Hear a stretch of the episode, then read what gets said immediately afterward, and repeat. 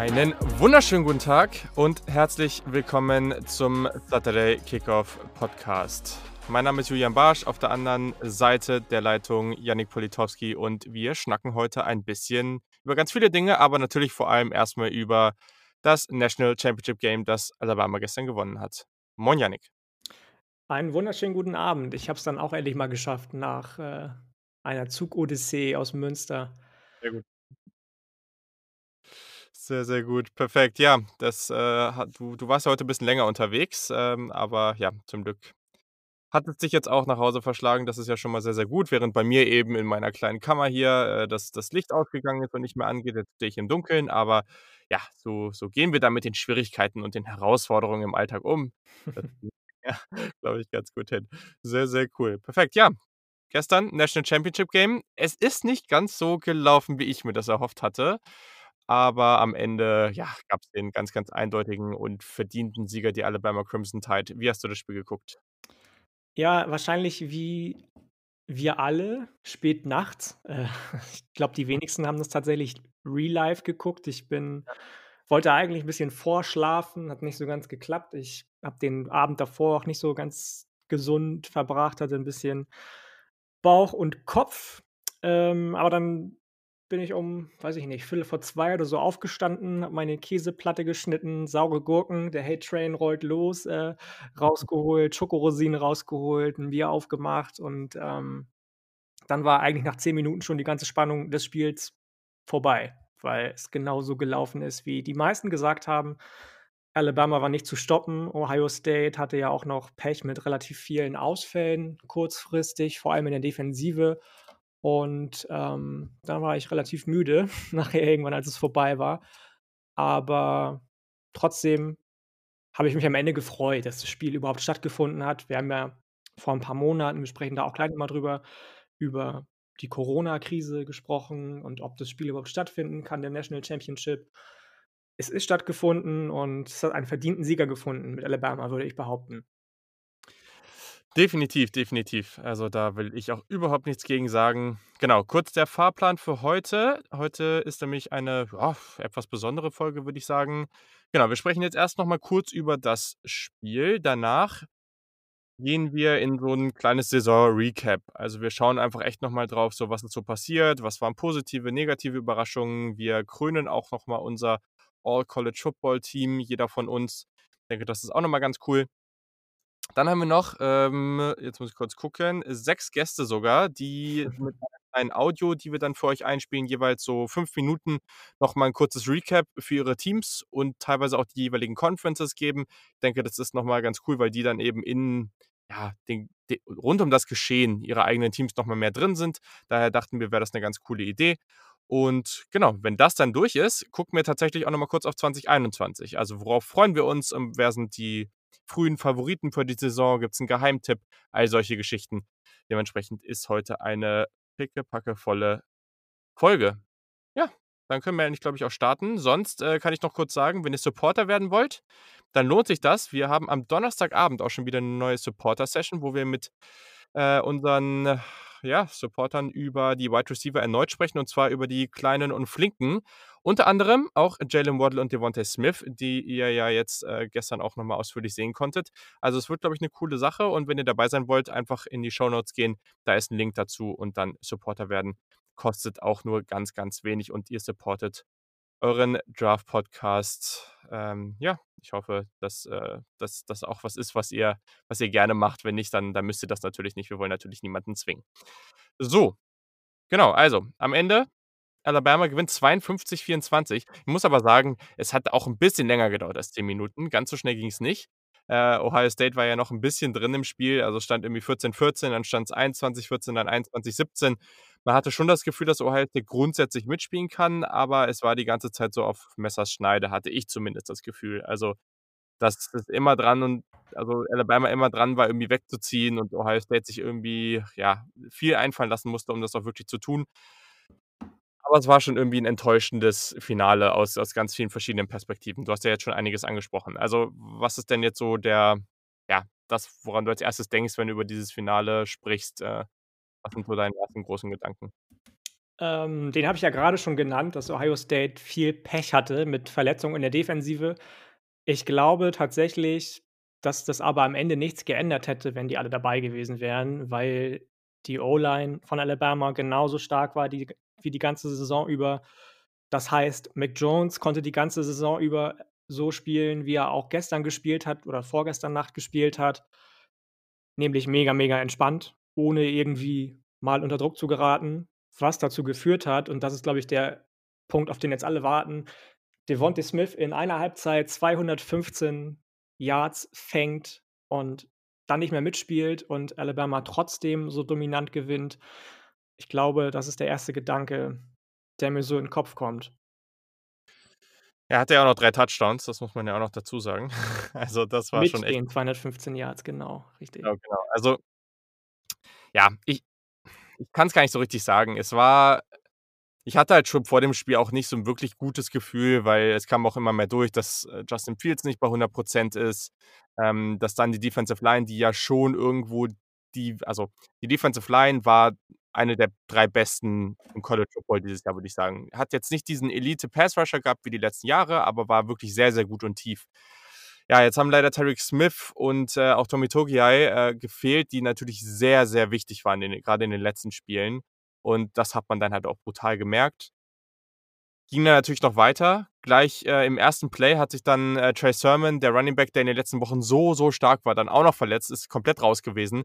Und da hat man irgendwie schon gemerkt, okay, ich glaube, das wird so schwer, weil selbst in Bestbesetzung wäre das einfach eine brutal knappe Kiste geworden, ob man hier überhaupt eine Chance hat. Also ich, ich glaube, ich gehe so weit, dass wenn man ein bisschen mehr Druck auf die, ja, auf die Pocket hätte ausüben können, wenn man defensiv eine bessere Stra- oder einfach nur eine durchschnittliche Strategie gehabt hätte, die, die sie hatten, war nämlich katastrophal. Und äh, offensiv haben mir auch so einige Entscheidungen überhaupt nicht gefallen. Also war auch ganz, ganz merkwürdig, was sie da teilweise gemacht haben.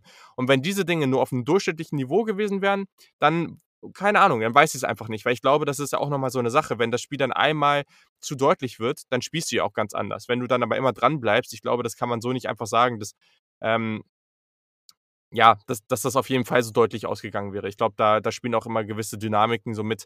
Ähm, ja, aber f- vielleicht, weil ich glaube, das war etwas, was du gerade schon eingedeutet hast und was ja natürlich auch die Storyline schlechthin war. Man konnte Devonta Smith überhaupt nicht halten. Man hat auch große Probleme gegen einen Najee Harris, der auch gerade im Passing-Game äh, als Receiver dann nochmal ganz, ganz viel eingebunden wurde. Wie hast du diese Defensivstrategie von Ohio State wahrgenommen? Weil das war, also war schon sehr, sehr merkwürdig.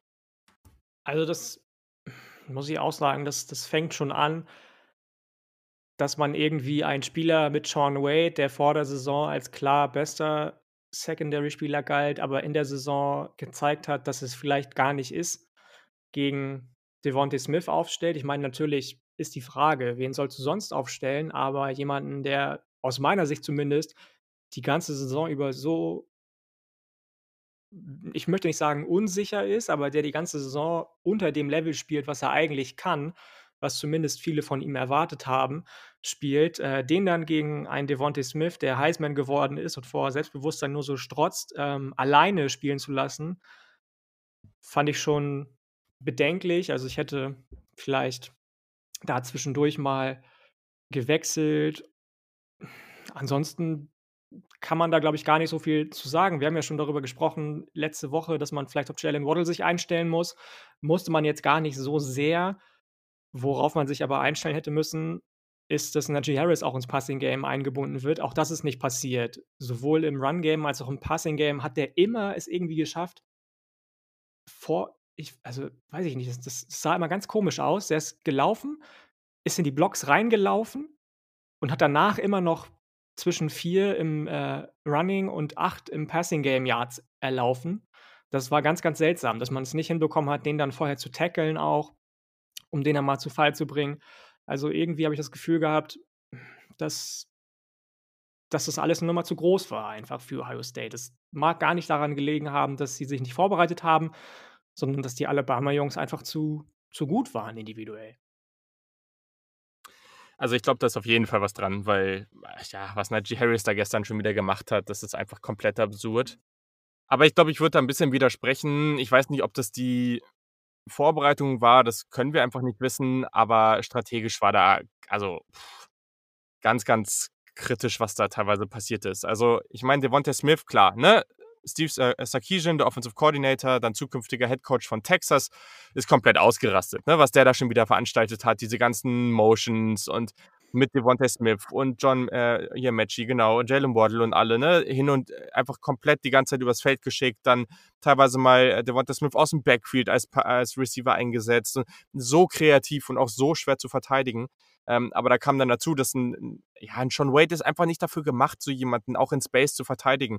Gerade auf, auf kleinen Räumen, gerade so, wenn es in, in die Red Zone ging, da sah es teilweise mal ganz gut aus, aber sobald er irgendwie im freien Space da irgendwie gegen, gegen Devonta Smith verteidigt hat, das sah, da gab überhaupt keine Chance.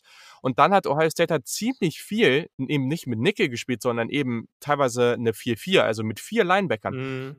Klar, ich verstehe das alles, weil diese Secondary hat Probleme, die ist super jung, da, ja, ich hoffe, es wird nächstes Jahr besser, aber das war dieses Jahr einfach nicht gut. Und diese Linebacker, das ist eine richtig gute Truppe. Wenn du dann aber bei, ich glaube, das war der dritte Touchdown dann, äh, ja, und das war einfach so dieses, dieses total maßgeblich, oder ja, das wird dieses Play, wo man es einfach perfekt sehen konnte. Tough Borland, ein super Linebacker, der aber wirklich nicht schnell ist, steht im eins gegen eins gegen äh, Devonta Smith, der aus dem Slot kommt, und der kann gefühlt einfach an ihm vorbei joggen und, und fängt den komplett freien Touchdown, und das war so bezeichnend dafür. Ah, ja, ich weiß nicht, also man hat auch zu wenig geblitzt, da war zu wenig Kreatives dabei, und, und ich weiß es auch nicht, also so, ich hatte wirklich häufig das Gefühl ähm, während, während des Spiels, dass ich gedacht habe, Alter, mit solchen Spielen, also Kerry Coombs hat sich ja dieses Jahr jetzt eh nicht so mega mit Ruhm bekleckert. Ich habe mir schon häufiger gedacht, so, boah, ich weiß nicht, ob du dich mit solchen Spielen als Defensive Coordinator nicht ins Ausschießt. Also ich weiß, das ist immer sehr extrem, gleich zu, ja, zu sagen, jemand soll gefeuert werden, aber zwischendurch habe ich wirklich das Gefühl gehabt, das ist so ein desolater Auftritt, weil das kann einfach nicht sein. Meinetwegen, dann deckt Devonta Smith mit zwei, oder hab halt wirklich jemanden, der ihn wirklich shadowt und wo du dann noch den zweiten, den Safety over the top hast. Aber all das ist nicht passiert. Also es war ja, Twitter war ja randvoll davon, dass, dass ja, Ohio State gefühlt Devonta Smith einfach ignoriert hat, oder als ob sie vorher nicht wussten, dass er so gut ist. Katastrophal, ich weiß nicht. Also es hat mich schon sehr, sehr enttäuscht, und das fand ich eben, glaube ich, das Schlimmste an diesem ganzen Spiel. Es war gar nicht das, weiß ich nicht, Justin Fields jetzt nicht, der war eigentlich ganz gut, aber auch nicht seinen besten Tag hatte, dass, wie gesagt, ne, irgendwie an vielen Stellen das nicht, nicht ideal war, aber ich glaube, da kamen irgendwie Verletzungen dazu, da kam einfach vielleicht der, der Rhythmus der Offense war auch nicht so da, wie zum Beispiel letztes Mal. All das ist ja okay, aber viele Entscheidungen, und da kann ich auch gleich noch was zur Offense sagen, aber das, das fand ich irgendwie, ja, nicht besonders geil. Aber du kannst ja erstmal sagen, wie du die Ohio State Offense auch wahrgenommen hast. Da muss ich sagen, war ich überrascht tatsächlich, dass Master Teague so das Heft in die Hand genommen hat als Sophomore, nachdem Trey Sermon leider ja schon relativ früh, sehr, sehr früh vom Spiel ähm, mhm. ausgeschieden ist. Aber das hat halt nicht gereicht. Olave hatte ein paar Highlight-Catches, aber ich war auch ein bisschen desillusioniert tatsächlich von Justin Fields. Also gerade in den ersten zehn, fünfzehn Minuten wirkte der auf mich doch arg unsicher und definitiv noch gezeichnet von seiner ähm, Rippenverletzung, die er im Halbfinale davongetragen hat, hat nicht wirklich mit dem äh, Top-Speed und mit der Akkurat, Akku, mit der Accuracy, Entschuldigung, die Bälle angebracht wie im Halbfinale. Da war ich ein bisschen geschockt, muss ich ganz ehrlich sagen. Ähm, und ansonsten, auch da haben wir schon drüber gesprochen, ist die Secondary von Alabama einfach eine andere Secondary gewesen, als die, gegen die sie gegen Clemson spielen mussten. Da waren Patrick Sertain dabei, da war eine Top-Secondary mit den, äh, mit den Safeties dabei, Christian Barmore in der D-Line ist sowieso ja, First-Round-Candidate, ähm, also da braucht man gar nicht drüber reden. Das ist, wenn die O-Line von Bama zu Recht Season-Honoring Awards gewonnen hat, die D-Line hätte es auch verdient gehabt. Ich weiß gar nicht, ob sie einen bekommen haben, aber das war schon eine Demonstration. Voll. Also es war sehr, sehr gut. Ähm, ja, also ich glaube, dazu muss ich gar nicht mehr so viel sagen. Ich glaube, das, ich kann nochmal sagen, was mich jetzt persönlich aufgeregt hat, weil ich glaube, da war ich auch nicht der Einzige. Ich hatte das Gefühl, ja, dass Justin Fields auch nicht seinen besten Tag hatte, aber ich hatte auch das Gefühl, dass Ryan Day dieser Offense gar nicht die Chance gegeben hat, wirklich gut zu sein. Also Erstens musst du von Beginn an, und jemand wie Nick Saban versteht das, der ist jemand, wenn es gegen Teams wie Florida oder Ole Miss oder sowas ging, wo er wusste, okay, jetzt müssen wir viele Punkte erzielen, dann hat er jede Chance genutzt. Das hat Ohio State nicht gemacht. Solche Geschichten wie so ein Cover Punt, also so ein Punt innerhalb äh, der, also innerhalb der gegnerischen fünfzig, das kannst du nicht bringen gegen Alabama. So. Du, du weißt ganz genau, sobald du eine Possession verlierst oder eine Possession gestoppt wirst, hast du schon ein Riesenproblem gegen dieses Teams. Sie haben Fourth Downs viel zu wenig ausgespielt. Sie haben in der ersten Halbzeit am Ende, da hatten sie noch anderthalb Minuten. Teilweise, also in der zweiten Halbzeit hatten sie doch auch diesen Drive, der wirklich in dreißig Sekunden oder sowas war. Wieso versuchst du es nicht mal? Nein, ja, sie sind ja. einfach nur noch gelaufen. Sie sind nur noch, aber auch nicht besonders kreativ oder irgendwas, sondern einfach nur stumpf durch die Mitte. Das war ganz offensichtlich, wir laufen jetzt die Zeit runter. Und das kann ich überhaupt nicht verstehen. Also das ist wirklich auch in der zweiten Halbzeit dann, da gab es einmal irgendwie dieses Third und Fourth Down, was sie auch ausgespielt haben dann, ähm, weiß ich gar nicht, was irgendwie drei, vier Yards waren. Und sie sind einfach zweimal stur gelaufen, anstatt bei Third Down mal gegen, ich glaube, es waren dann auch viele Backup-D Bs bei Alabama drin, mit, mit, ähm, mit äh, Fields da irgendwie mal einen Shot zu nehmen oder so. Später hat man dann, und da war es dann schon lange zu Ende, in viel mehr in diese Rollout-Situationen gebracht. Da, da war das teilweise so einfach, diese ähm, Comeback-Routen von Chris Olave, das hat einfach komplett super funktioniert. Ich verstehe nicht, warum man da nicht von Beginn an viel aggressiver gewesen ist. Also, oh, das hat mich tierisch aufgeregt, weil ich das Gefühl hatte, dass man diese Offense extrem limitiert hat und es nicht notwendig war. Und vielleicht wissen wir irgendwelche Dinge nicht, klar. Aber irgendwie hatte ich auch das Gefühl, dass da mehr drin war. Ich glaube, so wie gestern, wie Alabama gestern aufgetreten ist, auch wie ein Mac Jones gestern aufgetreten ist, der einfach super ruhig und akkurat war. Okay, ich glaube auch nicht, dass da gestern ein Sieg drin gewesen wäre. Aber wenn man all diese Dinge gemacht hätte, dann, dann hätte man sich immer eine Chance gegeben. Und dann bin ich auch happy, wenn man bei Fourth Down dafür geht ähm, und, und man schafft es halt nicht. Oder man, man passt halt ein bisschen mehr und nimmt ein paar mehr tiefe Shots. Und ja, wenn sie, wenn, wenn Fields sie dann halt nicht trifft, dann, dann ist es so. Aber einfach es gar nicht erst zu versuchen, das nervt mich dann persönlich ein bisschen. Zu Recht, zu Recht. Du hast das Ganze ja nochmal ein bisschen emotionaler auch dir angeschaut, ja. als ich, als Ohio State-Fan. Da kann ich nachvollziehen, wenn man am Ende des Abends oder am Ende der Nacht dann doch ein bisschen enttäuscht auch ist, ja. Aber gut, ich meine, am Ende haben wir hier eine sensationelle Leistung, einer der besten Receiver ja, in der College-Football-Geschichte gesehen. Ich glaube, das kann man schon so sagen. Devonta Smith ist einfach crazy. Äh, hervorragender Spieler und ja, für mich persönlich Ohio State, ja, ganz, ganz viele Seniors, die jetzt dieses Team ver- verlassen in der Offensive Line, bei den Linebackern, ähm, aber natürlich in der Offense, ne, also keine Senior, aber wir können damit rechnen, dass ein Justin Fields geht, dass ein Chris Olave geht, ähm, das sind natürlich irgendwie ganz, ganz große Namen, die jetzt für Jahre wirklich tolle Leistungen für die Buckeyes gebracht haben. Ich freue mich auf die in der N F L, also ich bin wirklich gespannt, wo es für die hingeht, aber das ist natürlich jetzt crazy, und das sehen wir auch gleich, wenn wir dann über die einundzwanziger-Saison sprechen. Es gibt so ein paar Umbrüche. Also das wird durchaus mhm. interessant nächstes Jahr. Genau. Und ja, eine kleine Sache noch, denn Devonta Smith, ganz, ganz spannender Spieler, der hat auch äh, den Heisman Award gewonnen, haben wir letzte Folge schon gesagt. Und es gibt im Shop jetzt auch ein, ja, eine Art Devonta Smith-Shirt, also ein T-Shirt, ähm, hinten mit Alabama drauf und mit seiner Nummer. Ähm, auch jetzt schön so in der Farbe weiß, also so wie sie im, im National Championship Game gespielt haben, einfach als T-Shirt, haben wir auch mal in den Shownotes verlinkt, wer Bock hat, ist auch relativ günstig, also äh, das ist, glaube ich, ganz, ganz entspannt, und wir dachten, das wäre jetzt nochmal eine coole Geschichte äh, und der eine oder andere, der wird den Devonta Smith ja auch ordentlich feiern, und vielleicht habt ihr dann Bock auf so ein Shirt. Wenn ihr dazu Fragen habt, das Shirt an sich, also vom Schnitt her und so, haben wir das beide auch, also dann, äh, ja, meldet euch gerne bei uns und dann können wir da auch definitiv noch was zu sagen. Genau, perfekt. Hast du noch was zum Spiel? Nö, ich bin durch, glaube ich. Also wir haben relativ kurz jetzt für unsere Verhältnisse darüber gesprochen, aber das ist, glaube ich, auch mal okay, weil, mhm. ja, wir haben alles gesagt, glaube ich. Also andere ja. große Storylines gab es da jetzt, glaube ich, nicht zu betrachten. Definitiv. Also was man nochmal kurz sagen kann, ist, dass äh, mit dem Sieg jetzt äh, bei Nick Saban, das, die, die Statistik hat man heute mehrfach gehört, er hat jetzt, also es ist jetzt seine sechste National Championship bei Alabama und siebte insgesamt, und seitdem er bei Alabama ist, hat jeder Spieler hat eine National Championship gewonnen. Also jede Recruiting-Class, und, und das ist nicht nur die, die vier Jahre da waren, auch die drei Jahre da waren, haben alle eine National Championship mit ihm gewonnen. Das ist einfach, also natürlich ah, nicht, die jetzt früher getransfert sind oder so, aber das ist völlig absurd. Also, das ist crazy, und da versteht man auch, warum man dann zu Alabama geht, muss man auch einfach so sagen. Ja, definitiv. Genau. Okidoki, ja, dann gehen wir nochmal in ein kleines äh, Season-Recap an dieser Stelle. Das wird auch viel von unseren Gästen dann ausgeführt werden, aber wir haben auch nochmal ein paar Punkte. Ich weiß gar nicht, also als ersten Aspekt haben wir uns aufgeschrieben, der Effekt von Corona.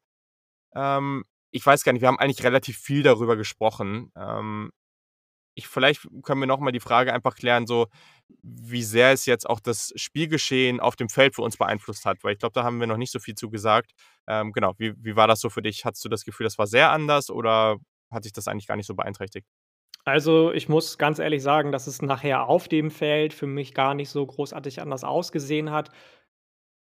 Zumindest was das Spiel an sich anbelangt. Natürlich haben mhm. wahnsinnig viele, in Anführungsstrichen, Stars gefehlt. Ja, Micah Parsons war nicht dabei, Jamar Chase, Gregory Rousseau, Penei Sewell, Caleb Farley, Kenneth Gainwell, die wahrscheinlich alle in Runde eins oder Kenneth Gainwell in Runde zwei des Drafts oder der Draft gehen werden. Das sah dann bei manchen Teams schon arg abgespeckt aus, was den Kader anging. Wir reden ja gleich auch noch über negative Überraschungen der Saison. Da hat das auch ein Team, das ich erwähnen wollte, betroffen ähm, zum Teil. Aber ansonsten glaube ich, also für mich war das Spiel an sich nicht großartig anders. Alle, die gespielt mhm. haben, haben ja auch gesagt, sie möchten gerne spielen. Unter was für eine Bedingung ist eine andere Geschichte, aber die haben dann sich bewusst dafür entschieden zu spielen und waren dann eben auch competitive und haben nicht gesagt, ich bin mit Handbremse angezogen.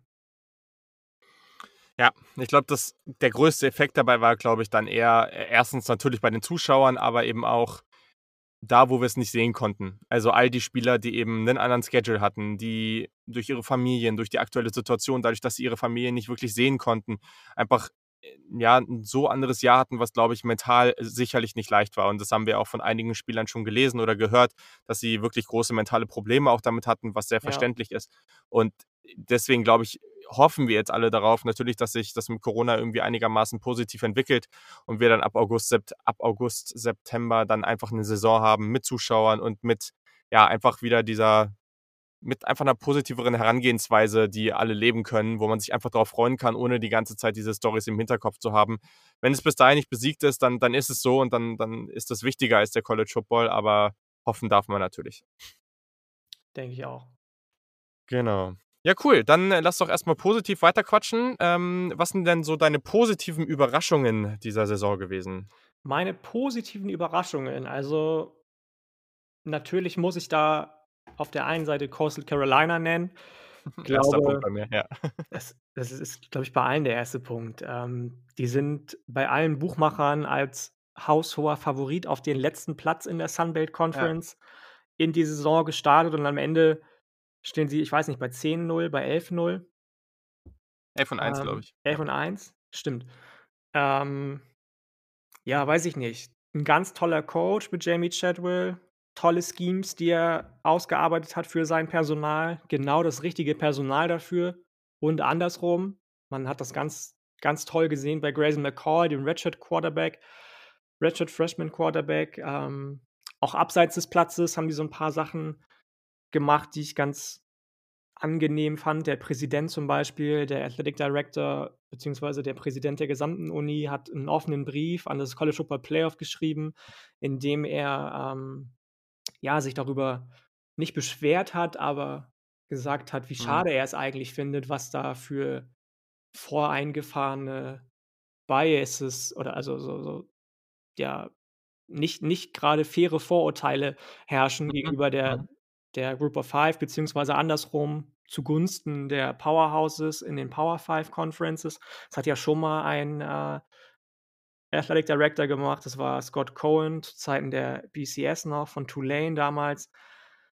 Allgemein fand ich schön, dass in der Power, in der, in der Group of Five mal andere Leute, beziehungsweise andere Mannschaften ins Rampenlicht gerückt sind, nicht immer nur App State in der Sunbelt gewonnen hat, nicht immer nur Boise State in der Mountain West Conference gewonnen hat, nicht immer nur U C F für den schönsten Football in der A A C zuständig war, sondern eben auch Teams wie San Jose State, Louisiana Ragin' Cajuns, Tulsa, die sechs null in der A A C gegangen sind. Mhm. Das war schon, war für mich schön zu sehen und eigentlich fast die schönste Geschichte der Saison, dass die Group of Five Teams so ein bisschen ins Rampenlicht gerückt sind.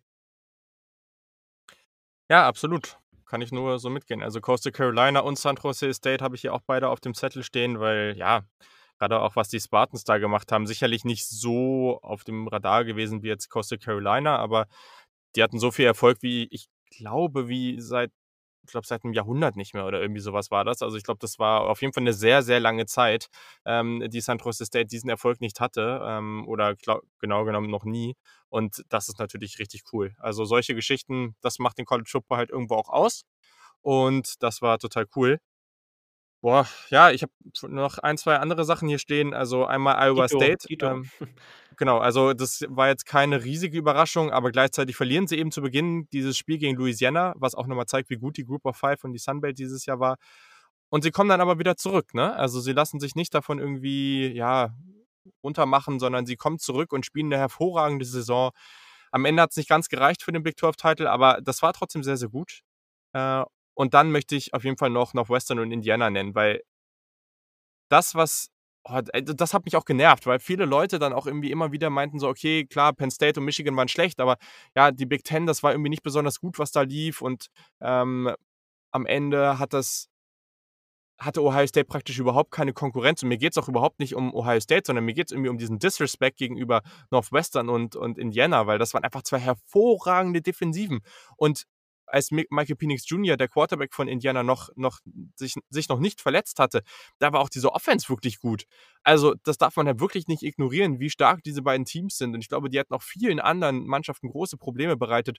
Bei Northwestern konnten wir das hervorragend sehen, weil die haben Auburn dann im Bowl am Ende richtig auseinandergenommen. Also das, ja, das, ist, das sind schon sehr, sehr gute Teams und die haben toll gespielt und ich hoffe, dass wir das nächstes Jahr auch weiterhin so sehen werden.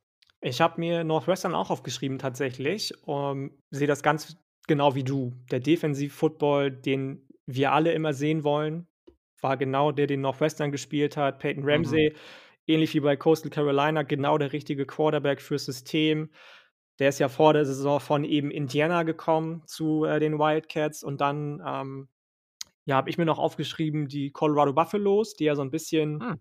als, weiß ich nicht, mit Carl Dorrell als neuem Headcoach, der von vielen als Notlösung gesehen wurde, als Bodensatz der Pac zwölf so ein bisschen in die Saison gegangen sind, weil sie es eben nicht geschafft haben, prominente Namen wie Eric Bieniemy oder Brian Harsin, der jetzt zu Auburn gewechselt ist von Boise State, als Headcoach zu hiren, sondern nur mit Carl Dorrell, der schon lange aus dem College Football raus war und bei U C L A auch nicht unbedingt so erfolgreich war, jemanden zu finden, der, der ja eigentlich als outdated galt, aber dann mit einem Running Back, Jake Broussard, der von einer heftigen Knieverletzung zurückgekommen ist, und einem Quarterback, Sam Neuer, der letzte Saison noch Snaps auf Safety gespielt hat, ja, dann doch eine relativ schöne Saison gespielt haben, letzten Endes im Alamo Bowl gegen Texas unterlegen waren, aber ich glaube, da kann man sich definitiv drauf freuen, dass in Colorado mal wieder ein bisschen mehr passiert als in den vergangenen Jahren. J T Stroud von Tennessee ist ja jetzt zu Colorado gewechselt im Transferportal als Quarterback, da bin ich ganz gespannt drauf.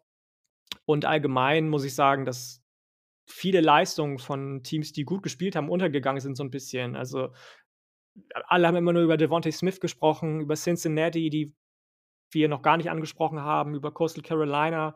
Mhm. Aber dann sind so Sachen wie Miami, wie N C State, wie die Buffalo Bulls, die sechs eins inklusive Bowl-Win gegen ja. Marshall am Ende gegangen sind, sind untergegangen einfach. Und ähm, das sollen sie auf keinen Fall. Die kann man auch definitiv lobend nochmal hervorheben. Ja, definitiv. Jetzt muss ich ja nochmal kurz gucken, weil ich bin mir gerade nicht ganz sicher, ob das wirklich so war. Ähm doch, doch, war so, hast recht, stimmt. Äh, ich war mir gerade irgendwie nicht mal ganz sicher. Nee, perfekt, ja, voll, voll richtig. Und ähm, ja, ich habe noch einen Namen, der ist zwar sehr, sehr bekannt und jetzt gestern auch sehr präsent gewesen, aber mal ehrlich, man kann von Mac Jones halten, was man will, aber das hat doch wirklich niemand erwartet, was der jetzt hier wieder abgerissen hat. Brutal starke Saison, knapp über viertausend Yards, siebenundsiebzig Prozent Completion, sechsunddreißig Touchdowns, vier Interceptions. Also richtig, richtig gut, was der da gemacht hat in dieser Offense und war eben auch ein ganz großer Teil von diesem National Championship Team. Das muss man ihm einfach nochmal so... Mega, habe ich nicht mit gerechnet und ich muss auch sagen, vielleicht ihm... dass ich immer noch ihm vielleicht ein bisschen Unrecht tue. Also ich, ich sehe den immer noch nicht in den Top Ten, wo er jetzt von vielen Beatwritern schon hingeschrieben wird. Mhm. Dafür hat er mir ähnlich wie Tua einfach eine zu dominante O-Line gehabt bei Alabama und ähm, das musst du eben in der N F L erstmal haben. Das haben bei weitem nicht so viele Teams wie im College Football. Aber wenn der in der ersten Runde geht, würde ich mich nicht wundern und auch nicht beschweren. Auf gar keinen Fall. Genau, so. Und dann noch, und das halten wir vielleicht ein bisschen kürzer, weil wir wollen ja nicht so negativ sein, aber es gibt natürlich auch ein paar negative Überraschungen. Und ja, da habe ich, glaube ich, als allererstes mal dann auch was in der Big Ten, denn das, was Michigan und Penn State da gemacht haben, da hat, glaube ich, so niemand mit gerechnet. Michigan gewinnt das erste Spiel noch und alle denken sich, okay, vielleicht äh, kann Michigan jetzt hier ein richtig gutes Jahr haben. Oh Gott, ja, aber nein. Das ist auch, was wir geschrieben haben bei WhatsApp. Äh, oh, mega, ja. Ja, völlig crazy. Naja, auf jeden Fall dann noch gegen Michigan State verloren und ja, Michigan und äh, Penn State zusammen eine Bilanz von sechs und neun. Das äh, ja, ist katastrophal, das muss sich nächstes Jahr ändern.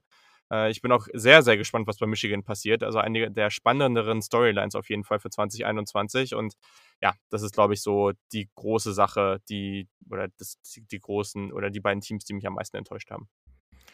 Ja, also bei Penn State würde ich jetzt nicht unbedingt mitgehen. Die haben ja am Ende der Saison sich noch relativ gut gefangen. Ja, aber vier und fünf. Also mit vier Siegen und dann im Bowl-Game, glaube ich, auch noch gewonnen. Also am Ende bei fünf und fünf gelandet, wenn mich nicht alles täuscht. Natürlich hat man sich mehr erwartet. Natürlich haben viele gesagt, boah, dieses Jahr kann man angreifen. Vielleicht ist man noch näher dran als letztes Jahr an dem College Football Playoff. Aber die, muss ich ganz ehrlich sagen, haben so ein bisschen für ihre Ehrenrettung meiner Meinung nach in den letzten vier, fünf Spielen dann getan. Mhm. Michigan, hast du alles gesagt. Also ich habe erst gedacht, what the fuck, warum, Entschuldigung, so früh für das Wort, aber ähm, warum um alles in der Welt verlängern die mit Jim Harbaugh um vier Jahre? Habe ich nicht verstanden. Dann ist ja nachher rausgekommen, dass er zu wahnsinnig, wahnsinnig reduzierten Bezügen die Vertragsverlängerung unterschrieben hat und auch mhm. sein Buyout nicht mehr so hoch bei Weitem ausfallen soll, wie er vorher gewesen wäre. Letzten Endes also vielleicht dann doch erstmal die richtige Entscheidung, um die Recruits, die zu Michigan trotz alledem der schlechten Saison committed haben, unter anderem J J McCarthy mit äh, Five Stars mhm. von two forty-seven Sports Composite, vielleicht nicht abzuschrecken, mit ihm zu verlängern. Ähm, aber ja, gehe ich mit. Das, was Michigan gespielt hat, es ging gar nicht. Also war ich kein großer Fan von. Die habe ich nicht aufgeschrieben, weil ich dachte, du schreibst sie bestimmt sowieso auf. ähm, meine, also ich habe zwei Teams aufgeschrieben, beziehungsweise eigentlich vier, aber bei zwei bin ich super enttäuscht gewesen. Die ersten waren die Baylor Bears, die habe ich ja auch schon in der Saisonvorbereitung, als wir mit Dennis die Ausgabe hatten, so ein bisschen als Down-Year-Candidate genannt. Also erstmal hatten die Corona-Chaos des Todes anfangs der Saison. Da sind wahnsinnig viele Spieler ausgefallen ohne Ersatz. Und dann ist der komplett neue Coaching-Staff um Dave Aranda einfach mal gar nicht zurechtgekommen. Der wird jetzt schon wieder umgebaut. Sie haben jetzt schon wieder einen neuen Offensive-Koordinator geheiert. Der Defensive-Koordinator soll schon wieder gewechselt werden. Charlie Brewer hat in seiner Senior-Saison eine Touchdown-Interception-Ratio von vierzehn zu acht. Also nicht wirklich überzeugend. We will see, ob er das Gleiche hinbekommt wie Matt Rhule, der jetzt bei den Panthers ist und ähnlich angefangen hat bei den Bears, aber ich bezweifle das tatsächlich. Charlie Brewer ist ja auch nicht mehr da, geht zu Utah, also ich bin da nicht so guten Mutes, was die Baylor Bears in Waco, Texas angeht. Und dann als zweites großes negative Überraschungsteam muss ich einfach die Fanbrille aufsetzen, beziehungsweise absetzen leider und sagen, mhm. Tennessee Volunteers, ja. Also mit zwei Siegen gestartet in die Saison, am Ende dann zwischenzeitlich bei acht Siegen in Folge gestanden und die Saison dann so zu verkacken, also wirklich in allen Ebenen zu verkacken, kein konstantes Quarterback-Play aus Jerry Garantano rauszubekommen, nur zu laufen, egal in welchem Spielzug, mit Eric Gray, keine Freshmen ja. spielen zu lassen, die augenscheinlich schon weiter und besser waren als die Leute, die verfügbar waren auf allen Positionen, sei es Wide Receiver, sei es Cornerback. Ähm, das hat mich geschockt einfach. Auch die Art und Weise, wie Jeremy Pruitt in der Öffentlichkeit aufgetreten ist, war desaströs. siebzehn mhm. Spieler sind jetzt unter anderem schon im Transferportal. Vanya Morris, Left Tackle und ehemaliger Five-Star, eigentlich der Anker der O-Line, nachdem Trey Smith ja in den Draft geht nächste Saison. Das ist erschreckend gewesen für mich, dass der sich auch fürs Transferportal entscheidet, aber wenn dann eben so Sachen rauskommen, wie es gibt Recruiting Investigations bei Tennessee, weswegen jetzt auch keine neuen Coaches im Moment geheiert werden. Das war schon nicht schön. Ich habe eine Statistik gelesen, die besagt, dass zwanzig siebzehn und zwanzig achtzehn nur Alabama mehr Geld als die Volunteers für Football ausgegeben hat, nämlich einundfünfzig und achtundfünfzig Millionen Dollar. Und jetzt guckt ihr an, wo Alabama steht und wo Tennessee steht. Also das, das ist einfach traurig. Und ähm, mhm. für mich, auch wenn ich großer, großer Jeremy Pruitt-Fan war in der Zeit, in der er jetzt da ist, nicht mehr entschuldbar tatsächlich. Und es kann, kann auch nicht mhm. nur mit den Spielern zu tun haben. Also das, da bin ich total desillusioniert gewesen. Ja, da braucht man, glaube ich, gar nicht mehr viel zu sagen. Da bin ich voll bei dir und ich glaube auch, dass, ich habe irgendwie das Gefühl, da brauchst du da brauchst jemand anderen. Auch wenn das schon wieder sehr, sehr schnell geht alles, aber irgendwie, ja, ich, ich, ich weiß auch nicht. Tennessee ist echt so eine Sache, weil Tennessee ist halt auch einfach ein verdammt großes Programm. Also eigentlich ja. müsste das da viel, viel besser laufen und das passiert aber irgendwie nicht und ach, ich weiß es nicht. Ich finde es ganz schwer. Also ich drücke euch, ich drück dir die Daumen, dass das besser wird, weil ich würde es auch gerne sehen. Also ich würde auch gerne einfach sehen, dass es in der S E C ein bisschen ausgeglichener wird, dass da mehr Teams einfach das, ja, diese ganzen Ressourcen, die sie einfach haben, aufs Feld bringen. Aber es passiert einfach nicht. Und ja, gerade Tennessee, die haben ja auch wieder gezeigt letztes Jahr. Natürlich sind wieder ein paar Leute decommitted, aber die haben gezeigt, eigentlich ist da die Power da, um gut zu rekrutieren. Und jetzt braucht man vielleicht mal irgendwann jemanden, den man überzeugen muss, der, der richtig, richtig gut ist. Einfach vielleicht so ein junger Coaching-Kandidat, der einfach mal so richtig Power dahinter hat. Und wenn man das mal irgendwie hinbekommt, dann ja, vielleicht wird da was draus. Wollen wir es hoffen, wollen wir es hoffen.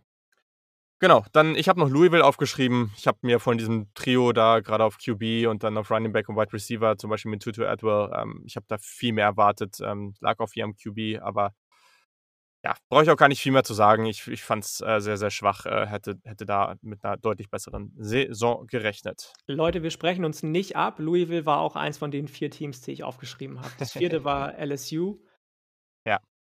Ich habe jetzt ja. heute in der, auf der Zugfahrt gelesen, dass die, ich weiß gar nicht, welches Portal das war, war das two forty-seven, war das The Athletic, dass die die auf acht oder neun im Pre, in, der, in dem Way Too Early Preseason Top fünfundzwanzig haben. Da habe ich nur gedacht, wie bitte? Also nach der Saison, wie kann man die auf acht oder neun haben? Verstehe ich nicht. Ja, das, das äh, Duo da auf Defensive Back bzw. auf Cornerback ist natürlich Elite. Aber ich bin mir nicht so richtig sicher, was da auf Quarterback passieren soll. Und das ist halt, und da sprechen wir gleich sicherlich noch ganz kurz drüber, eine der ganz spannenden Storylines für zwanzig einundzwanzig, weil verdammt viele Teams äh, ihre guten Quarterbacks verlieren und es bei einigen Teams da auch noch Unklarheiten gibt. Und dementsprechend, ja, könnte es da, also das gibt ja immer die Möglichkeit oder erschafft so eine Art Vakuum und da muss man halt gucken, wer findet den Quarterback und wer kann da reinstoßen. Und das, ja, werden wir dann sehen. Genau. Sonst äh, Lieblingsgeschichte der Saison, bei mir ganz kurz, ich, für mich war es auch easy, das war Sarah Fuller, ähm, die Kickerin von, von Vanderbilt, ähm, fand ich einfach verdammt cool, dass sie als äh, S E C Soccer Champion ähm, mit, mit ihrem Team äh, dann die Möglichkeit bekam für Vanderbilt, ähm, das Kicking zu übernehmen und das hat sie auch verdammt gut gemacht. Ich hoffe, wir sehen immer mehr äh, Frauen auch im College Football, ich finde das eine richtig coole Geschichte und ja, man hat auch einfach gesehen, dass es das eben nicht einfach nur so eine, so eine P R-Maßnahme oder eine Geschichte ist, weil das finde ich immer total dumm, wenn dann diese Kommentare kommen, denn die hat es einfach drauf, die ist einfach verdammt gut und die hätte auch total die Berechtigung, da weiterzuspielen, weil ich glaube, sie könnte da definitiv auf dem Level zocken und ähm, genau, also bin ich sehr gespannt und äh, war natürlich ein cooles Vorbild oder eine coole Maßnahme da auch dann für, für viele andere junge Frauen und Mädchen, die, die eben da auch mal hinwollen und deswegen freue ich mich da, wenn, wenn da in der Zukunft mehr passiert.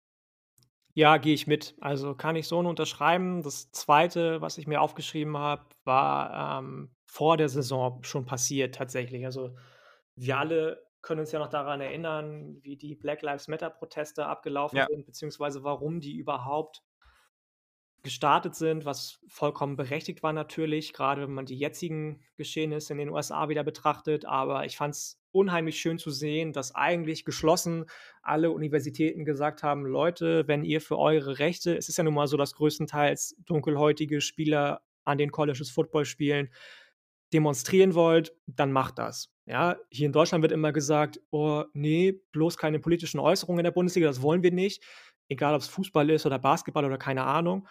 In den U S A haben die ganz klar gesagt, Leute, geht auf die Straße, wenn das ist, das ist, was ihr möchtet, macht das, wir unterstützen euch dabei. Das fand ich auch schön.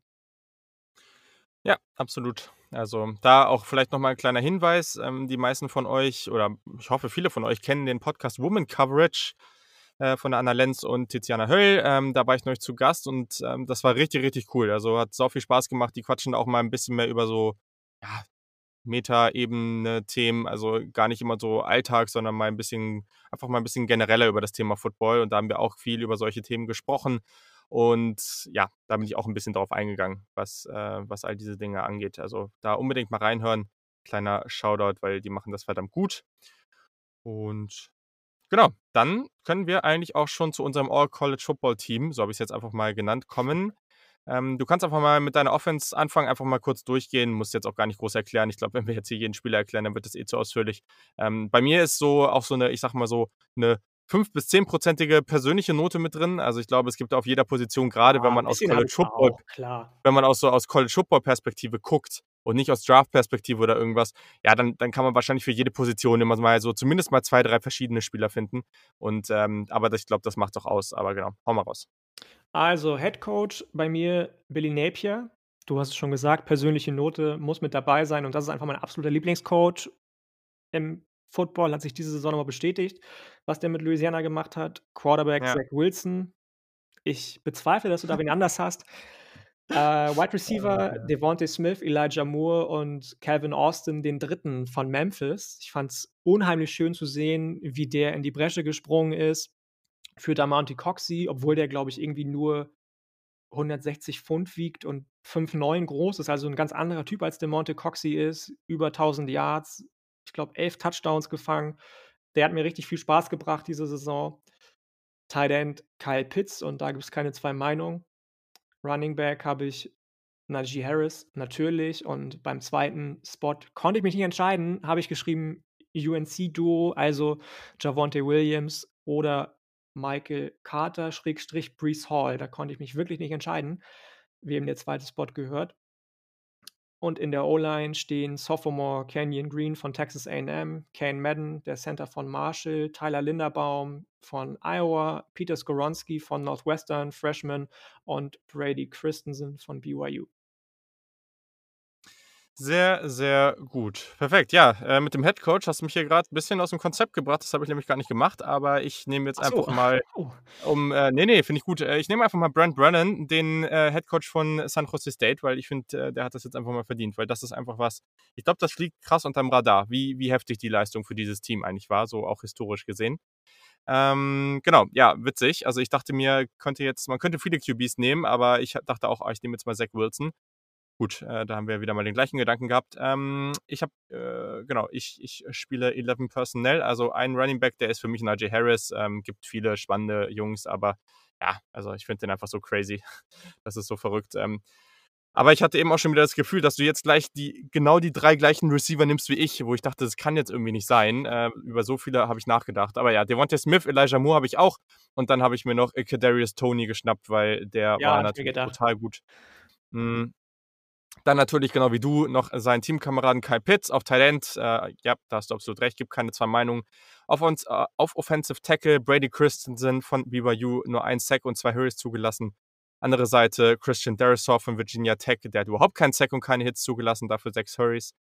Inside dann Ben Cleveland, Georgia auf Guard und äh, Derek Schwager auf, äh, von Iowa State auf Guard. Und ja, Center habe ich genau wie du, Tyler Lind- Linderbaum von Iowa. Genau.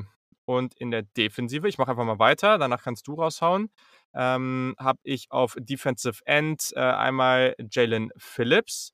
Ähm, ja, und dann äh, so, so als Edge äh, habe ich mir dann einfach nochmal den äh, ja, Freshman Will Anderson Junior von Alabama geschnappt, weil der war einfach richtig, richtig stark und ich bin, also ich finde den so gut. Inside, ähm, Defensive Tackle Brian Breezy äh, von Clemson und Haskell Garrett von Ohio State, weil das ist einfach eine der verrücktesten Geschichten der Saison. In der Offseason, wenige Wochen vor der Saison, wurde der einfach solide von der Kugel, also der, dem wurde in den Kopf geschossen. Die, diese Kugel ist durch seine Wangen durchgegangen. Ja, und ein paar Wochen später spielt er dann so eine Saison. Völlig crazy, also kann man sich irgendwie gar nicht so richtig, ist schwer greifbar irgendwie, äh, was der da durchgezogen hat. Ähm, Auf Linebacker, Zaven Collins von Tulsa, ein ganz, ganz spannendes Talent auch für die Draft. Genauso natürlich Jeremiah Owusu-Koramoah von Notre Dame.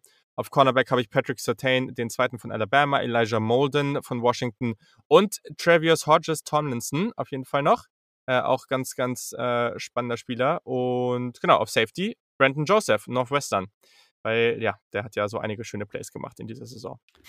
Ja, nice. Also Defensive Tackle und Linebacker kann ich mich gleich mal anschließen. Da habe ich die gleichen vier. Jo. Ähm, Defensive End habe ich Miles Murphy von Clemson. Ja, über den habe ich auch noch unfassbare Freshman-Saison ja. einfach. Und Mijai Sanders von Cincinnati. Ja, logisch. Guter, guter Pick, ja. Würde ich auch sagen. Und bei den D Bs bin ich dann mit Greg Newsome gegangen von Northwestern, die Jordan Strong von Coastal Carolina, Jaden Catalon, Sophomore von Arkansas, der mir richtig viel Spaß gebracht hat. Oder ist er sogar Freshman? Ich weiß es gar nicht genau. Und Trey Norwood von Oklahoma. Und ich glaube, ich habe eine D B-Position vergessen. Kann das sein? Ich nur vier. Wie viel hast du jetzt? Nochmal, sag nochmal. Aber nee, ist nicht so, ist nicht so schlimm. Ich habe nämlich noch als dritten Linebacker, ich bin doch noch doch richtig, glaube ich, Zion Tupuola-Fetui aufgeschrieben von Washington, den ich ja. vor allem in den ersten Spielen richtig, richtig gut fand, wo er sich angeschickt hat, einen Durchschnitt von drei Sacks zu spielen, was heißt, wenn er die ganze Saison zu Ende gespielt hätte, so wie sie Corona-bedingt gelaufen wäre, was ja nicht passiert ist in Washington, hätte er am Ende einundzwanzig Sacks gehabt. Biest. Richtiges Biest. Der von dir angesprochene Jalen Phillips hat bei mir knapp das Team verpasst von Miami. Und genau das Gleiche haben Kyle Trask auf Quarterback und Marvin Mims von Oklahoma. Das sind die drei, die bei mir ganz knapp raus sind.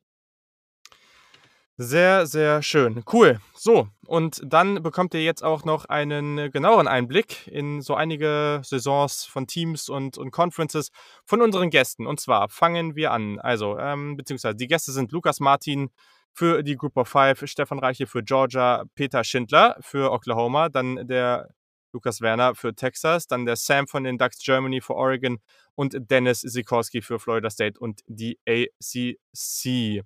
Wir starten mit Lukas äh, und der Group of Five.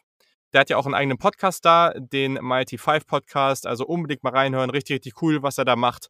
Ähm, die Aufnahmen von allen wurden teilweise am Mikro, teilweise auch einfach über Sprachnach- Sprachnachricht auf WhatsApp aufgenommen. Ist alles super zu verstehen. Wie gesagt, die Qualität ist einfach ein bisschen unterschiedlich, dass ihr es wisst. Ähm, und die eine oder andere Nachricht wurde auch vor dem National Championship Game aufgenommen. Also nicht wundern, wenn das dann äh, so dann gesagt wurde. Ähm, Ja, und wir sprechen nach den Audios noch weiter. Also noch nicht weglaufen, danach geht es auf jeden Fall noch äh, weiter und wir sprechen über die zwanzig einundzwanzig-Saison und hauen ein paar Way-Too-Early-Predictions raus.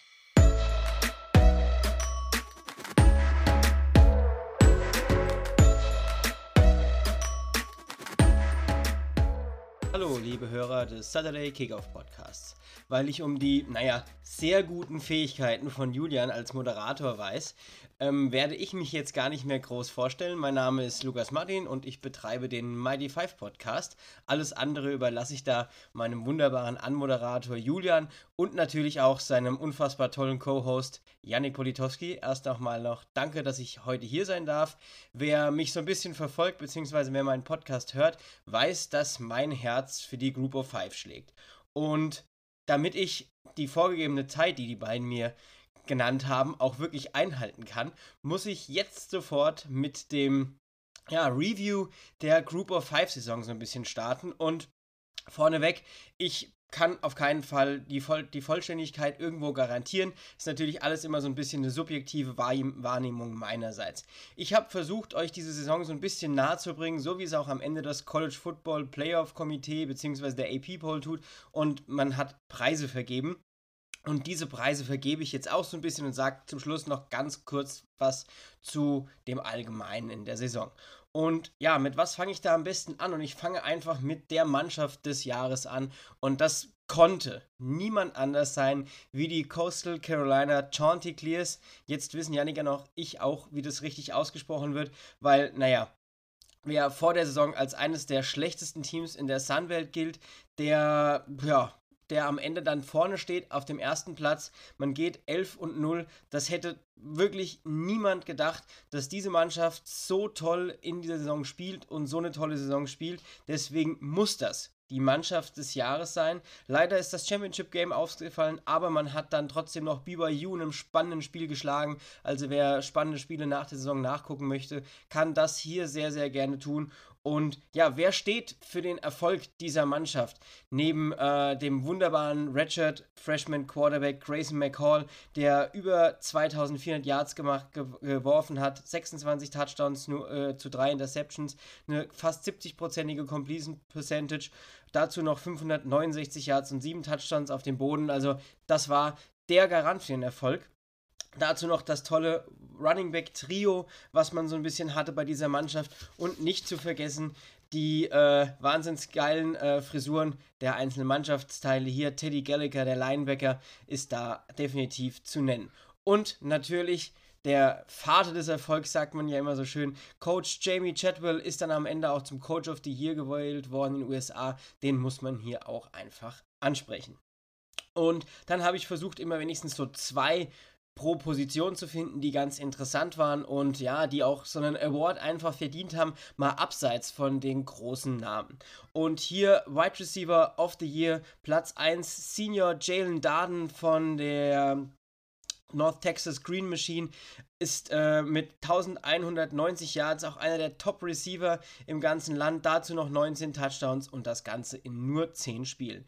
Der nächste, der in die großen Fußstapfen von DeMonte Coxey treten musste, war Calvin Austin der Dritte und hat das auch ganz toll gemacht hier von den Memphis Tigers mit tausenddreiundfünfzig Yards und elf Touchdowns. Wenn ich über Running Gags spreche, kann ich nicht umher, den Cincinnati McCormick anzusprechen. Der Mann hat in zwölf Spielen eintausendvierhundertsiebenundsechzig Yards und elf Touchdowns aufgelegt und spielt bei der University of Texas San Antonio. Und als zweites muss auch hier genannt werden Jared Patterson aus der M A C von den Buffalo Bulls, tausendzweiundsiebzig Yards, neunzehn Touchdowns und festhalten in ganzen sieben Spielen. Das ist das Faszinierende. Jeweils ein Spiel mit über dreihundert und ein Spiel mit sogar über vierhundert Yards. Also der hat alle Rekorde aufgestellt, die man sich vorstellen konnte.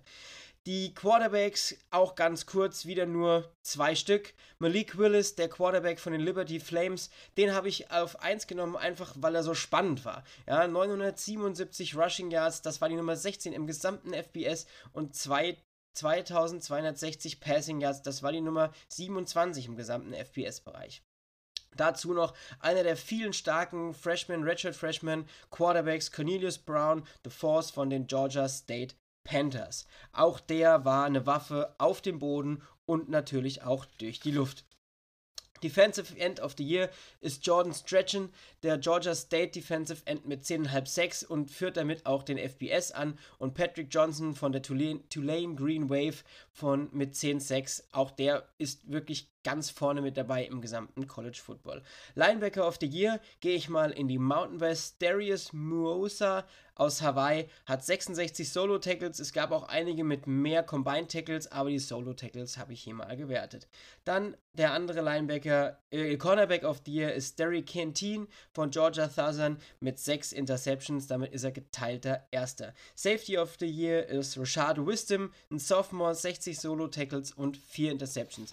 Und jetzt kommen noch so zwei Kategorien von mir, die ich noch eingefügt habe. Einmal True Freshman of the Year ist Tulane Quarterback Michael Pratt. Man spielt auf der schwersten Position, man hat wirklich einen schwierigen Start in die Saison, man wird reingeworfen und am Ende hat man knapp über zweitausend Scrimmage Yards, achtundzwanzig Touchdowns insgesamt zu acht Interceptions. Das war einfach eine tolle Leistung. Und meine Feel-Good-Story of the Year ist Frank Gore Junior, der Sohn von Frank Gore, der immer noch in der N F L Running Back ist, hat sein äh, Debüt gefeiert als wirklich True Freshman bei den Southern Mississippi Golden Eagles. Und ja, das war einfach eine ganz, ganz tolle Feel-Good-Story. Und zum Abschluss möchte ich einfach nur sagen, die Saison der Group of Five war wahnsinnig toll. Man hat viele spannende Duelle gehabt und man konnte sich mit einigen Teams in der Top fünfundzwanzig festsetzen, unter anderem mit San Jose State, mit B Y U, die ich gar nicht erwähnt habe, mit äh, Coastal Carolina, mit den Louisiana Ragin' Cajuns, wofür ich auch gar keine Zeit hatte. Also ja, eine unfassbar große Auswahl, unfassbar tolle Teams. Und ich hoffe, ihr ja, werdet mit Julian, von Julian und von Janik, aber auch von mir einfach damit in nächster Zeit mit ganz, ganz tollem Content versorgt. Jetzt bin ich trotzdem ein bisschen über meine Zeit, die mir die beiden mir vorgegeben hatten, gestolpert. Aber naja, das ist ja immer so eine Sache mit der Zeit. Ich wünsche euch noch eine schöne Folge. Tschüss! Also, wenn ich die Saison der Georgia Bulldogs äh, recappe, ist für mich eigentlich so die größte Frage, Was wäre denn gewesen, äh, wenn J T Daniels viel früher gestartet hätte? Äh, wie wären natürlich diese Spiele gegen Florida und Bama, die im Endeffekt entscheidend waren und die beiden Niederlagen für die Bulldogs äh, waren, wie wären die ausgegangen, wie hätte die Offense da performen können?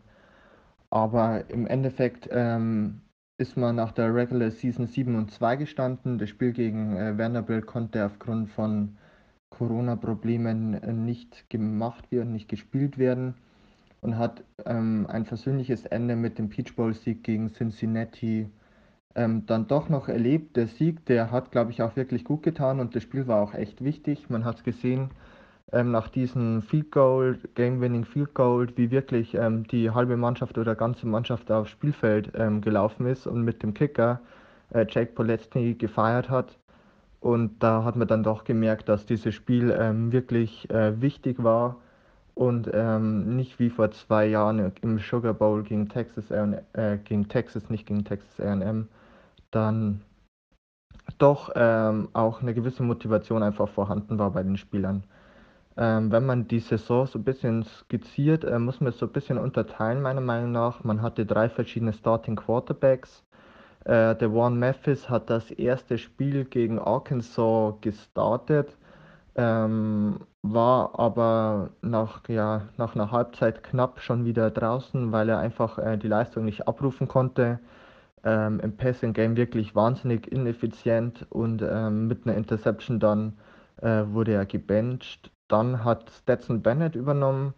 Ähm, des Stetson Bennett wirklich eine schöne Geschichte bei Georgia, der als former Walk-On und äh, lebenslanger Georgia-Fan dann auch starten konnte.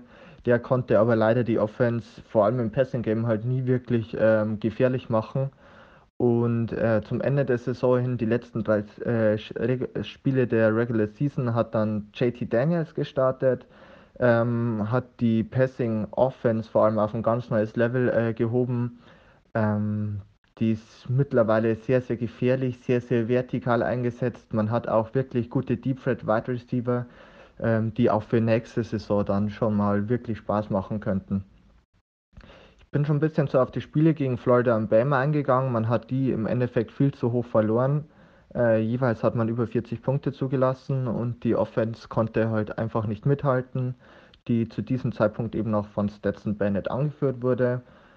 Es gab auch einige Ugly Games äh, mit den Spielen gegen Arkansas oder gegen Kentucky, dass man vierzehn zu drei gewonnen hat, ähm, wo wirklich offensiv nicht zusammenging, wo man wirklich auch ähm, noch froh sein konnte, dass die äh, Defensive da gut mitspielen konnte. Insgesamt kann man aber auch bei der Defensive sagen, dass die äh, über die ganze Saison hin mal so, mal so war.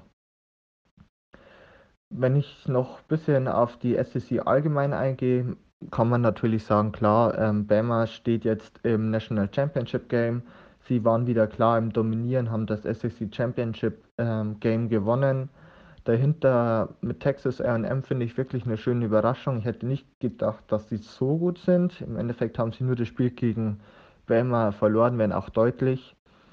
Und äh, Florida war auch wirklich stark, bis natürlich auf die Niederlagen gegen Texas A und M und diese ja fast schon peinliche Niederlage gegen äh, L S U.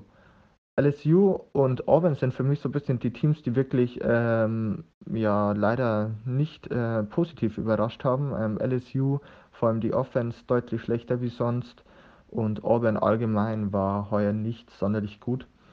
Ähm, sonst, was mich ein bisschen noch überrascht hat oder enttäuscht hat, war Mississippi und Ole Miss, beide ja mit neuen Headcoaches. Vor allem Mississippi State ähm, nach dem ersten Spiel gegen L S U, wo man wirklich eine tolle Offense aufgelegt hat, ging da leider gar nichts mehr zusammen. Aber allgemein würde ich sagen, ja, S E C, es sind mittlerweile immer wieder die gleichen großen Namen wie die Jahre zuvor auch. Ähm, denke ich, wird sich auch in den nächsten Jahren nichts ändern dabei. Ja, lieber Janik, lieber Julian, vielen Dank für die Einladung. Ähm, zunächst einmal vielen Dank und ähm, großes Lob an eure ja, sensationelle Coverage im Podcast zu dieser sehr ungewöhnlichen Saison zwanzig zwanzig. Ähm, es ist noch nicht so lange her, da haben wir noch nicht wirklich gewusst, ähm, was uns diese Saison überhaupt bringen wird, ob sie überhaupt stattfinden wird. Und nun sind wir quasi schon über der Zielgeraden, also zumindest, ähm, wenn man diesen Podcast hören wird. Und ich muss ganz ehrlich sagen, es war eine sehr anstrengende Saison. Und ähm, stellenweise war ich mir nicht so ganz sicher, ob ähm, ja, das alles so mit rechten Dingen zugeht. Aber gerade wenn es an den Samstagen losging, äh, war man dann doch irgendwo mittendrin. Und ja, ich äh, würde ganz gerne noch ein paar Sachen zu den Oklahoma Sooners und der Big zwölf ganz generell sagen. Ähm, für mich als Oklahoma-Fan war es ein sehr gelungenes Jahr, muss man so retrospektiv sagen. Mm, oder kann man sagen. Ähm, man hat ja diese Saison nur mit einer Ausnahme quasi in der eigenen Conference gespielt und hat die Conference, hat die Big zwölf mal wieder gewonnen, obwohl sich das am Anfang der Saison gar nicht so richtig abgezeichnet hat. Die ersten beiden Conference-Spiele gingen ja verloren gegen Kansas State, mal wieder, und dann gegen Iowa State, und konnte dann aber einen relativ guten Lauf starten. Also ein Sieg gegen Texas nach mehrfacher Overtime, und den Rest der, ähm, der Gegnerschaft aus der Big zwölf konnte man dann relativ souverän ähm, schlagen, was dazu führte, dass man im Endeffekt dann auf Platz zwei äh, kam und im Championship-Finale gegen Iowa State mh, die Conference für sich entschieden hat. Ganz grundsätzlich zum Team, ähm, also für mich war es vor der Saison eine, eine Saison, die eher in Richtung Übergang ging. Man hatte ja mit Redshirt Freshman Spencer Rattler einen Quarterback, der nun erste Starting-Erfahrung sammeln konnte. Ähm, war auch tatsächlich das eigene, das erste eigene Eigengewächs von Headcoach Lincoln Riley. Und zum Glück, muss man sagen, hatte er ein relativ großes Arsenal an offensiven Waffen. Mm, Ramondre Stevenson als Running Back, eine relativ erfahrene O-Line, äh, sehr erfahrene Wide Receiver.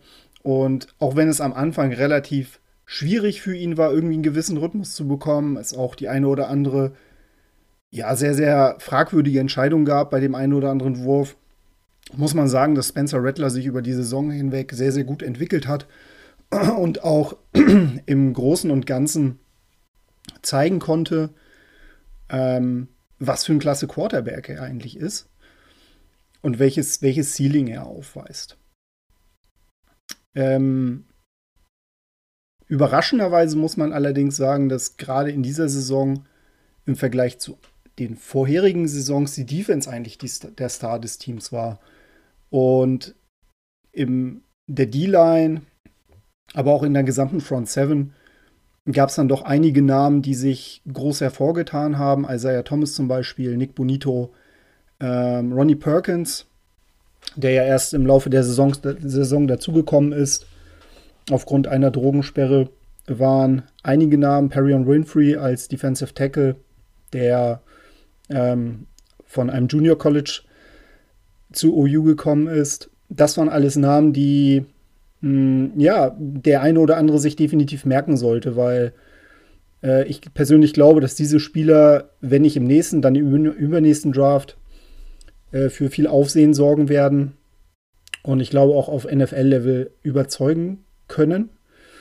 Ähm, dieser Pass-Rush generell oder die Möglichkeit, wirklich Druck auf den Quarterback zu kreieren, entlastete die Secondary der Sooners, die ja immer noch relativ undersized ist, doch um einiges. Und man hat halt klar gemerkt, dass die Speed, die jetzt im dritten Jahr von Alex Grinch ähm, im Endeffekt wirklich schon mal einen Schritt nach vorne gemacht hat. Ich hoffe, dass das natürlich weitergeht. Jetzt habe ich gerade vor kurzem gelesen, dass Nick Bonito wiederkommt. Isaiah Thomas kommt auch nochmal zurück, Perion Winfrey vermutlich auch. Das sind extrem gute Pfeiler für diese Defense und ähm, das Recruiting hat ja auch einen großen Schritt nach vorne gemacht. Generell zur Big zwölf. Ähm, ich glaube, dass es durchaus ein erfolgreiches Jahr für die Conference war, auch wenn ähm, ja, es kein Team in die Playoffs geschafft hat, also Oklahoma entsprechend nicht. Aber man hat alle Bowl- Bowl-Games gewonnen, man hat eine vergleichsweise komplette Saison gespielt. Ich glaube, dass auch sowohl Texas als auch T C U im nächsten Jahr wieder ähm, mehr Grund haben werden zur Freude. Texas wird ja einen neuen Headcoach bekommen. Und ich glaube auch, dass das Talentlevel dort kontinuierlich ähm, ja, verbessert werden kann, beziehungsweise es eh schon gut ist durch das Recruiting. Aber ja, man muss halt mal abwarten, was, was die Zukunft bringt. Und solange Matt Campbell bei Iowa State coacht, glaube ich, wird das Programm auch immer besser werden und sich dann auch entsprechend ähm, in der Big zwölf oder in der oberen Hälfte oder im oberen Drittel sogar positionieren. Ich bin sehr gespannt, wie es mit Oklahoma State weitergeht. Die sind ja sehr geladen diese Saison ähm, zurückgekommen, waren, haben aber nicht das erreicht, was sie sich vorgenommen haben, also waren relativ weit weg dann auch vom Championship-Game. Ähm, ja, und beim Rest muss man halt mal sehen. Also Baylor hat sich ja jetzt auch einen neuen Offensive Coordinator geholt, den vom B Y U. Und ich glaube, das ist eine ziemlich gute Wahl. Ich denke, das wird dazu führen, dass auch dieses Programm wieder einen Schritt nach vorne wird. Ich glaube, dass zwanzig einundzwanzig generell wieder ein sehr, sehr kompetitives Jahr wird in der Big zwölf. Und ähm, ja, mit Oklahoma definitiv auch wieder ein Programm dabei sein wird, was sich ähm, nicht nur um New Six Bowl bewerben wird, wie es dieses Jahr der Fall war, den man halt auch ähm, ja, klar verdient gewonnen hat gegen Florida, sondern vielleicht auch mal wieder in den Playoffs spielen wird und dann halt aber auch nicht nur Kanonenfutter darstellt, sondern auch in der, oder in der Lage sein wird, ähm, dem Gegner, wer es auch immer ist, Paroli bieten zu können. In diesem Sinne ähm, ja, freue ich mich auf eine vergleichsweise entspannte Offseason und hoffe, dass wir zwanzig einundzwanzig wieder ein bisschen ähm, ja, zuversichtlicher auf die kommende Saison schauen können. Macht's gut. Vielen Dank. Bis dann. Ciao. Hallo Janik, hallo Julian. Erstmal herzlichen Dank für die Möglichkeit, kurz die Texas Longhorns von der University of Texas at Austin zu präsentieren. Die Longhorns schlossen die zwanzig zwanzig-Saison mit einem sieben zu zwei Rekord ab, am, gerankt am Platz neunzehn in der A P Poll und als Viertel der Big zwölf.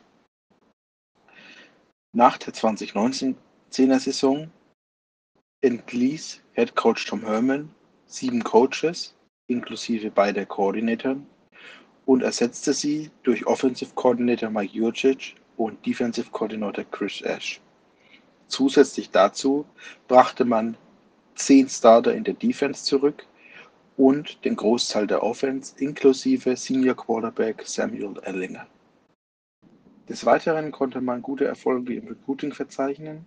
Für die zwanzig einundzwanziger-Klasse hatte man im Sommer eine Top-zehn-Klasse committed und für zwanzig zweiundzwanzig hatte man einen Five-Star-Quarterback aus Texas, South Carolina, Quarterback Quinn Ewers, zu sich committed.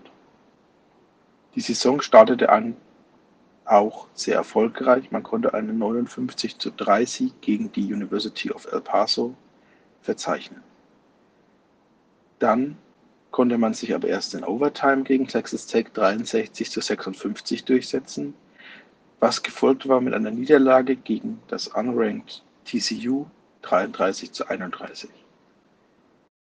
Der erste Tiefpunkt war die dreiundfünfzig zu fünfundvierzig Niederlage nach vier Overtimes gegen die University of Oklahoma, die zu einem ersten Bruch im Teamgefüge führte.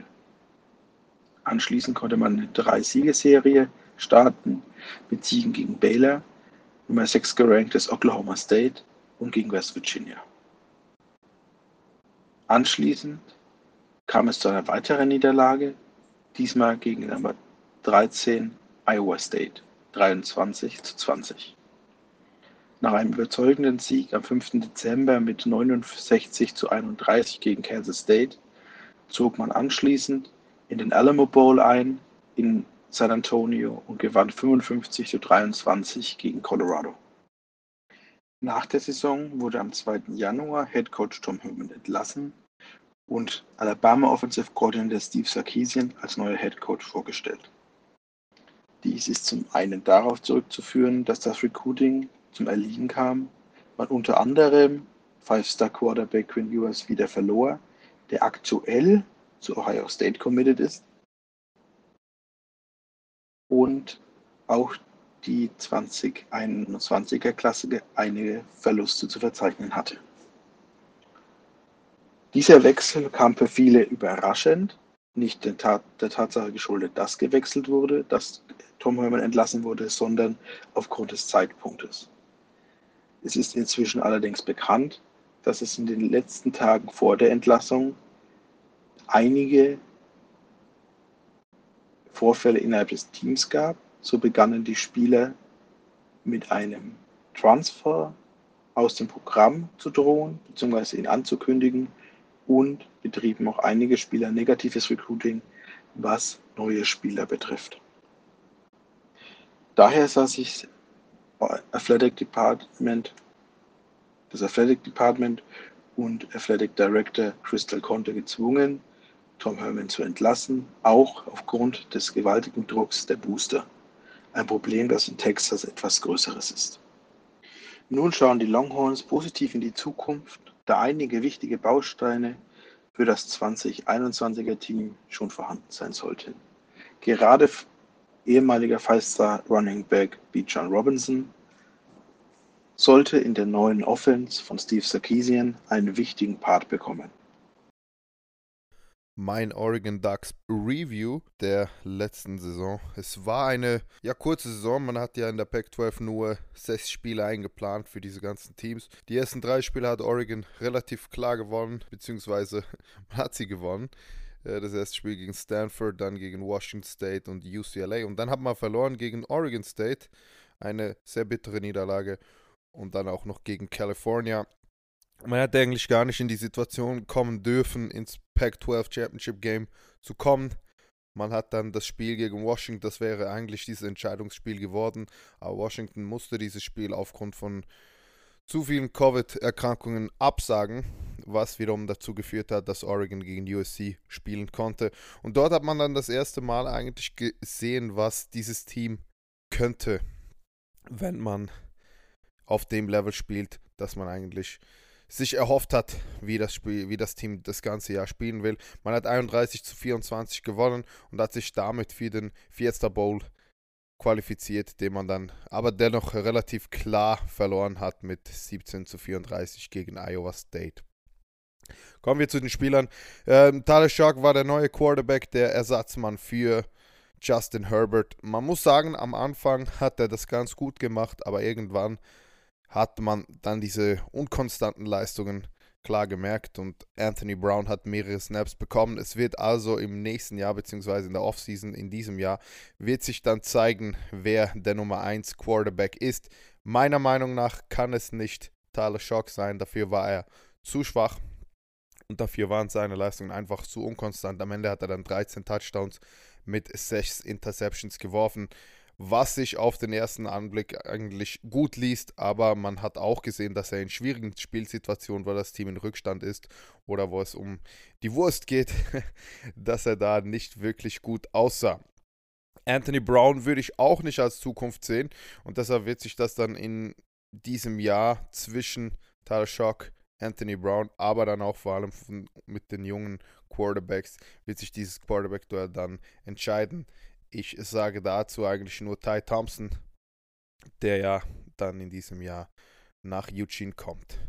Beim Rushing Game musste man auch eine Entwicklung feststellen, die man sich vor der Saison wahrscheinlich nicht so denken konnte. C J Verdell war bis anhin eigentlich der klare Starter, die klare Nummer eins, aber mittlerweile muss man wohl sagen, dass Travis Dye hier den größten Sprung nach vorne gemacht hat, hat vierhundertdreiundvierzig Yards gemacht, einen Touchdown und war dann auch eine sehr gefährliche Waffe im Receiving Game. Apropos Receiving Game, man hat in Oregon nie wirklich gute Receiver gesehen. Jetzt hat man mit Devin Williams und mit Michael Pittman zwei Riesentalente im eigenen Team. Vor allem Devin Williams, der dieses Jahr bereits der beste Receiver war, obwohl er auch ein Spiel verpasst hat, hat überzeugen können. zweihundertsechsundachtzig Yards gemacht, zwei Touchdowns. Das war sehr gut. Die Titans nach wie vor ein Problem mittlerweile. Hat man sich da auch im Recruiting verbessert und wird in diesem Jahr zwei Four-Stars nach Eugene bekommen. Aber in diesem Jahr war es schon schwierig. Da musste teilweise ein ehemaliger Defensive End, D J Johnson, Snaps spielen in der Offense. Hat das eigentlich schon ganz gut gemacht, aber er ist natürlich von der Athletik her nicht das, was man von einem Tight End erwarten will. Die Offensive Line, die hat wieder sehr gut gehalten. Man hat gesehen, dass Mario Cristobal ein Offensive Mind ist, was die Offensive Line be- anbelangt. Die war stark, obwohl sie sehr jung war. Sie hat ne, genau einen einzigen Start vor der Saison, also einen Spieler, der schon mal einen Start hatte. Der hat dann auch relativ gut gespielt. Und ich glaube, dass das nächstes Jahr nochmal besser wird, wo man dann noch mehr Talent ins Team bekommt.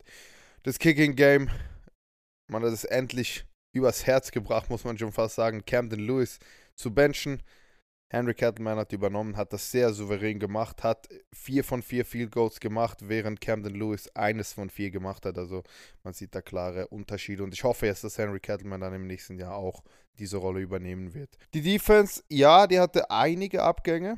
Das war vor der Saison schon bekannt, weil es viele Opt-outs gab. Da muss man sagen, dass das Ganze eher gut war. Pass Rush hat sich eher verschlechtert zum letzten Jahr. Andy Avalos konnte da seinen ja, guten Progress nicht halten und wird jetzt sowieso nicht mehr dabei sein, weil er ja der neue Head Coach von Boise State wird. Ich will mal sagen, der beste Spieler oder die beste Entwicklung hat Noah Sewell gemacht. True Freshman, und der hat einmal mehr gezeigt, warum die Sewells so der große Name im College Football sind. Und Oregon hat mit ihm dann wahrscheinlich den nächsten First-Round-Pick im Roster bereits. Das war's von meiner Seite. Danke fürs Zuhören. Hallo zusammen, hier spricht Dennis Sikorski und ich darf euch an dieser Stelle einen kurzen Recap der zwanzig zwanzig Saison von Florida State geben, die ja bekanntlich mein Lieblings-College-Football-Team sind, und euch noch ein paar ganz grobe Gedanken zur A C C allgemein die Saison geben. Florida State hat die Saison von elf möglichen Spielen neun absolvieren können, da man vor allem zum Ende der Saison hin groß, größere Corona-Probleme hatte. Ähm, von den neun Spielen hat man dann drei gewonnen, sechs verloren. Dadurch entsteht halt der drei sechs Rekord, ein, wie ich finde, enttäuschender, ein enttäuschendes Standing zum Ende hin, da man eigentlich in der Preseason schon noch der, die Hoffnung hatte, dass der Headcoach-Wechsel zu Mike Norvell hin, ähm, der aus Memphis geholt wurde, ähm, relativ frühzeitig schon für die ersten äh, Veränderungen äh, sorgen würde. Das war leider nicht der Fall. Man hatte einen sehr guten Sieg gegen North Carolina, die damals im A P-Poll an fünf gerankt waren. Ähm, das war so wirklich einer der größeren Upsets dieser Saison. Ähm, ansonsten hatte man nur Siege gegen Duke und gegen ein F C S-Team. Und die Niederlagen gab es dann viele gegen die anderen A C C-Konkurrenten, darunter hohe Pleiten gegen Miami, gegen Louisville und gegen Pittsburgh. Und ja, allgemein kann man sagen, dass das Team wirklich in einem krasseren Rebuild steht ähm, oder sich befindet, wo man viel auf junge Spieler setzt und wo auch man merkt, dass Mike Norvell da jetzt wirklich einen Culture Change im Team haben möchte und dadurch, dass auch viele ältere Spieler auch das Team nochmal über das Transfer Portal verlassen. Zu den positiven Überraschungen der Saison zählt zum einen Jordan Travis, der Quarterback der Florida State Seminoles. Der hat sich im Laufe der Zeit als Starter etabliert und hat vor allem als Rusher ein, dem Team eine ganz, ganz neue Dimension gegeben, die man aus den Vorjahren so gar nicht kannte äh, bei Florida State. Ähm, war leider als, äh, als Passing Quarterback äh, sehr limitiert. Das hat auch dementsprechend die Passing Offense von Florida State etwas stärker nach unten gezogen. Ähm, ebenfalls noch positiv war das Rushing Game. Das kennt man ja allerdings auch schon von Mike Norvell aus Memphis, die ja eigentlich in den letzten Jahren immer ein sehr effizientes ähm, Running Game hatten. Und was auch ganz schön war, die Offensive Line hat endlich mal etwas Leben gezeigt. In den letzten Jahren gab es ja einiges an Häme, dass Florida State so wirklich mit die schlechteste Offensive Line Unit im ganzen Power fünf Conference, im ganzen Power fünf Conference Universum hat.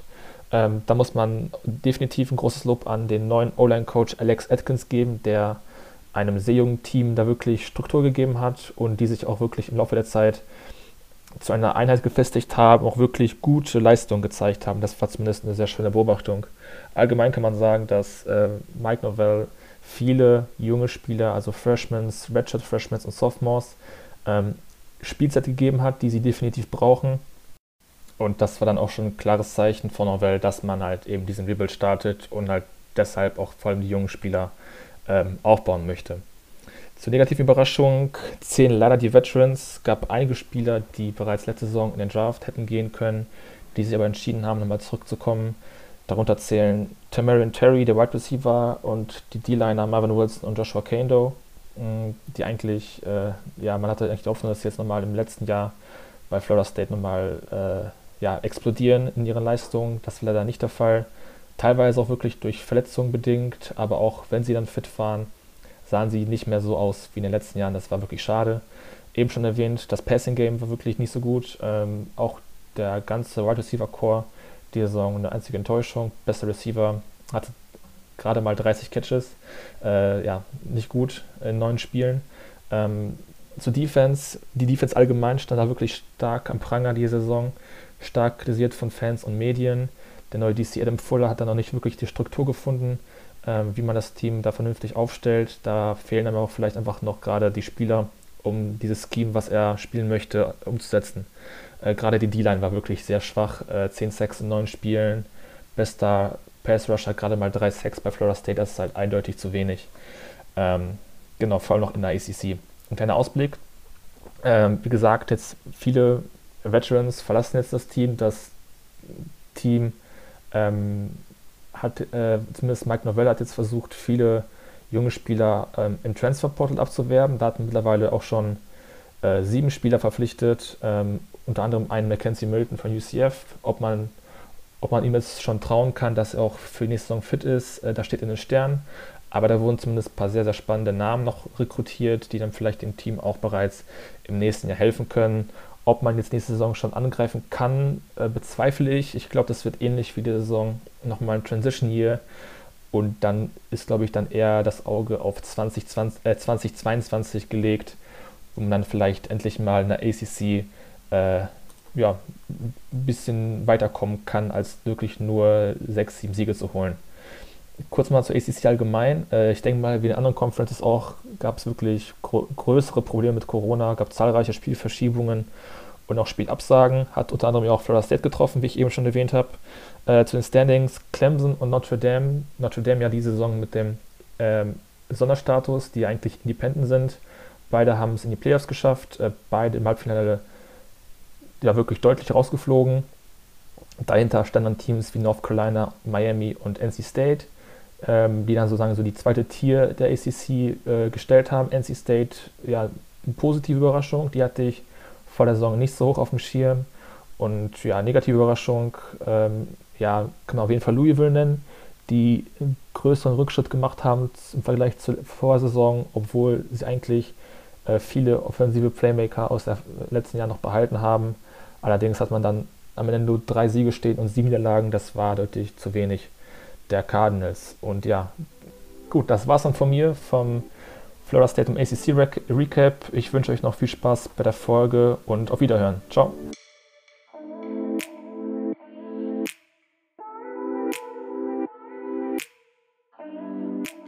So, ja, vielen, vielen Dank an die Jungs. Das war richtig cool, tolle Einblicke auf jeden Fall und schön, dass das so spontan auch geklappt hat. Ich oder wir fanden es irgendwie ganz schön, da jetzt auch nochmal ein paar andere Stimmen mit reinzuholen.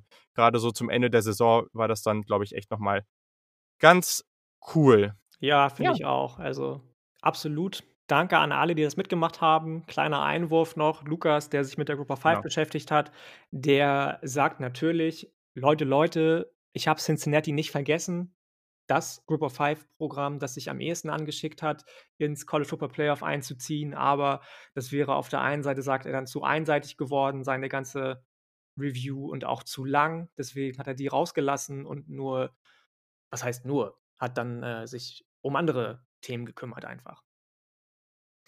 Genau, perfekt, sehr, sehr schön. So, und damit können wir jetzt auch äh, schon...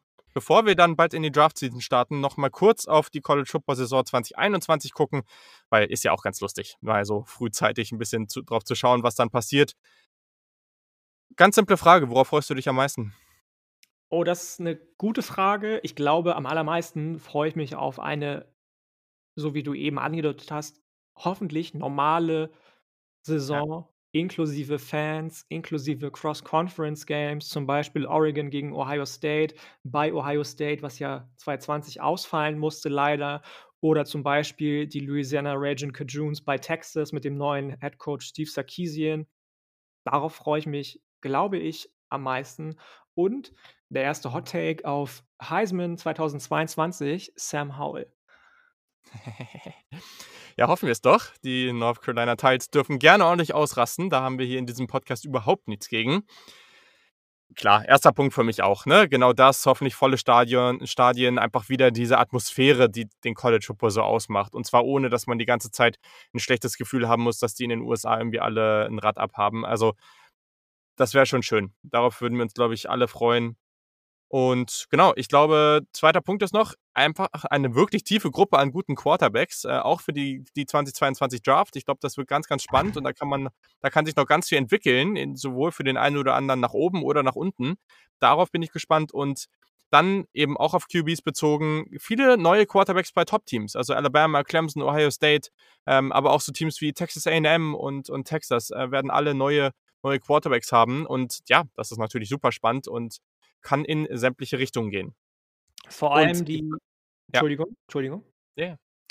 Vor allem das mit der Quarterback-One-Suche für den Draft zweitausendzweiundzwanzig habe ich mir auch aufgeschrieben. Ja. Also Brock Purdy bleibt ja am College jetzt.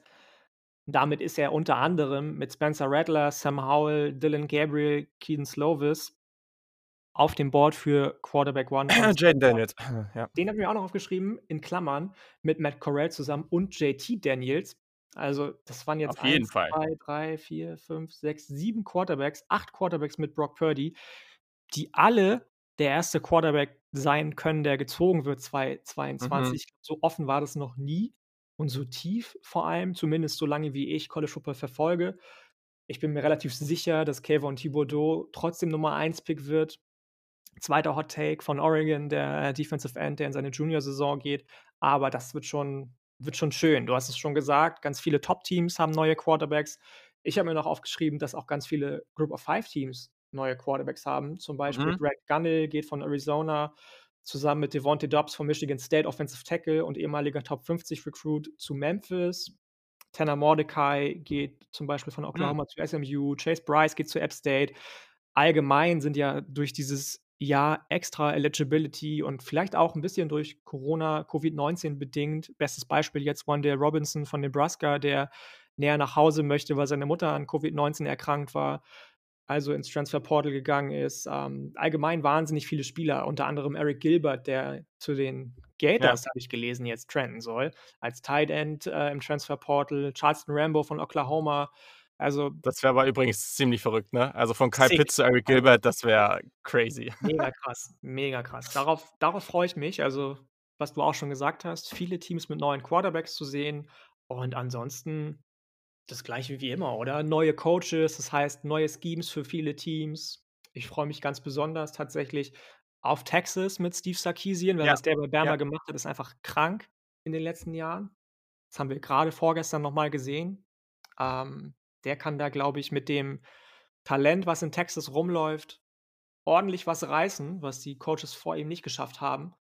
Und ähm, ja, ich glaube, viel mehr habe ich gar nicht. Und du? Nee, da auch nicht. Deswegen, also das ist auch eine schöne Überleitung mit Texas, weil wir wollten ja schon mal kurz so nennen, ja, wer sind unsere frühen Favoriten? Vielleicht wen würden wir auch in einem Playoff tippen. Jetzt, also das ist natürlich... Das hat überhaupt keine Aussagekraft, aber das ist einfach ein witziges Spiel jetzt an dieser Stelle. Und das ist tatsächlich super spannend. Also erstens, ich habe das Gefühl, da kann eine Menge passieren nächstes Jahr. Ähm, und ja, klar, in den meisten Way Too Early Top fünfundzwanzig sieht man wieder die typischen Teams oben und das wird sich auch so schnell nicht ändern. Hm. Warum ich sage, dass das mit Texas interessant wird? Also erstens glaube ich einfach, dass das mit Texas eine ganz spannende Saison wird und ich bin einfach auch gespannt, Steve Sarkisian wird alles tun, sich so Spieler wie Devonta Smith, so auch vom Typ Spieler da reinzuholen, aber das hat er natürlich noch nicht. Und einfach auch zu gucken, was er jetzt mit diesem Team schon umsetzen kann, mit einem neuen Quarterback. Und das Quarterback-Talent bei Texas ist gar nicht mal so schlecht. Und das, darauf bin ich sehr gespannt. Aber, und da komme ich jetzt eben dazu, ich habe tatsächlich Oklahoma auf eins. Ähm, und das kann natürlich hier eine super spannende Debatte bringen, so, ne? Also für Texas von Beginn an irgendwie, ja, dann wieder im, in, im, im Rivalry-Game da so, so eine Konkurrenz zu haben. Ich weiß, viele haben Alabama, manche habe ich Clemson gesehen, ich habe auch Georgia auf eins gesehen, aber wenn man mal klar drauf guckt, erstens, das schwere Spiel gegen Iowa State spielen sie zu Hause. Sie haben mit Spencer Rattler, dem meiner Meinung nach besten Quarterback, vor allem hat er eben auch noch diese Chance, sich jetzt nochmal weiterzuentwickeln. Das ist ein crazy guter Quarterback. defensiv sind die richtig gut geworden und also ganz, ganz viele von den Jungs kommen zurück. Also habt ihr ja eben auch schon gehört ähm, bei Peter. Also das ist richtig, richtig spannend, was da gerade passiert und deswegen glaube ich, dass wir mit Oklahoma nächstes Jahr richtig rechnen dürfen. Ähm, aber genau, ich glaube aktuell würde ich sagen, dass Alabama, Clemson und Georgia dann noch ins Playoff kommen. Ähm, eben J T Daniels, glaube ich, ist auch ganz, ganz spannend. Also ich finde es nicht unrealistisch zu sagen, dass er eine wirklich gute Chance hat, einer der ersten Quarterbacks auf the board in der zweiundzwanziger Draft zu sein, wenn er ein gutes Jahr hat, weil so viel Talent hat er. Habe ich schon siebzehnhundertdreißig Mal hier erwähnt. Der war in seiner Recruiting-Class ganz, ganz, ganz knapp. Also wirklich praktisch auf einem Level mit Justin Fields und Trevor Lawrence. Vergesst das nicht. Der ist super gut. Der hat durch seine Family, ich glaube durch seinen Vater, ähm, auch schon, ist der einfach äh, ja mit so Coaches-Son-mäßig aufgewachsen. Der ist richtig intelligent, was Football-Intelligence angeht und so. Also das ist richtig gut, was der macht.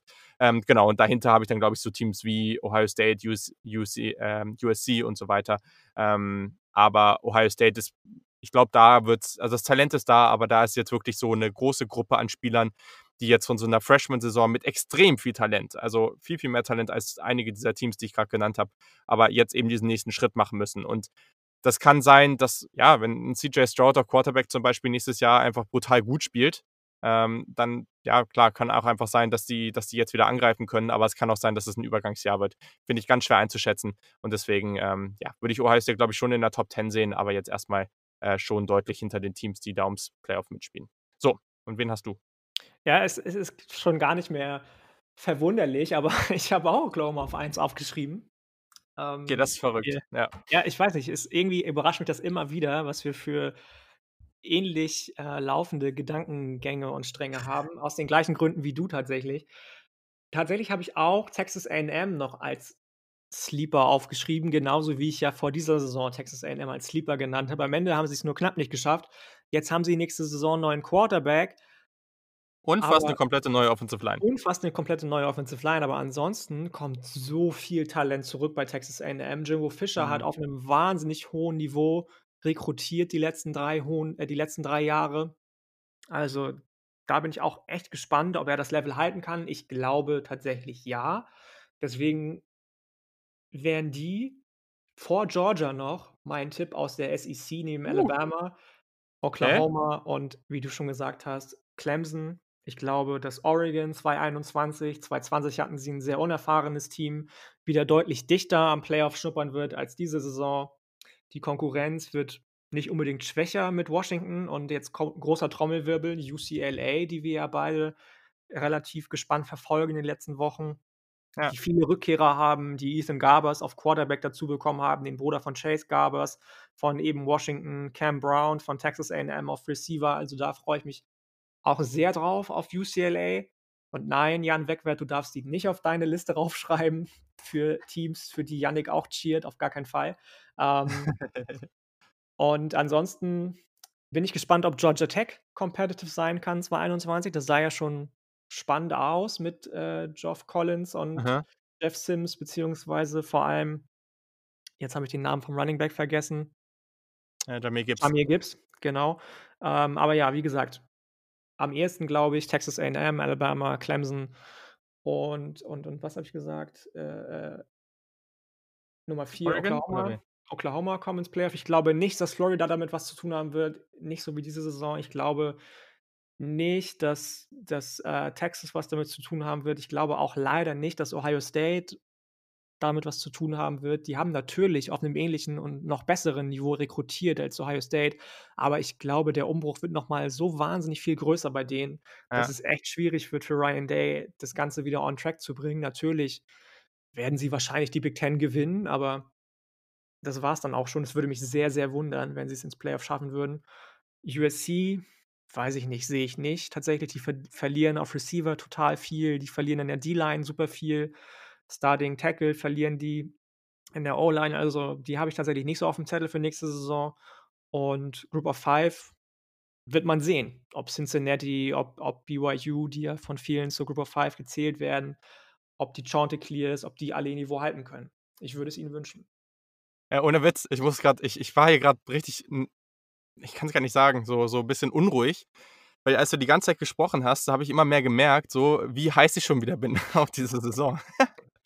Also auch total auf die Draft-Season, also nicht auf alles, was kommt, aber ich, ich bin so ein Mensch, gerade in Bezug auf Sport. Klar, es ist ganz interessant, was historisch passiert, aber ich beschäftige mich da sehr, sehr wenig mit ähm, und bin viel mehr dieser Typ Mensch, der halt drauf guckt, was kommt.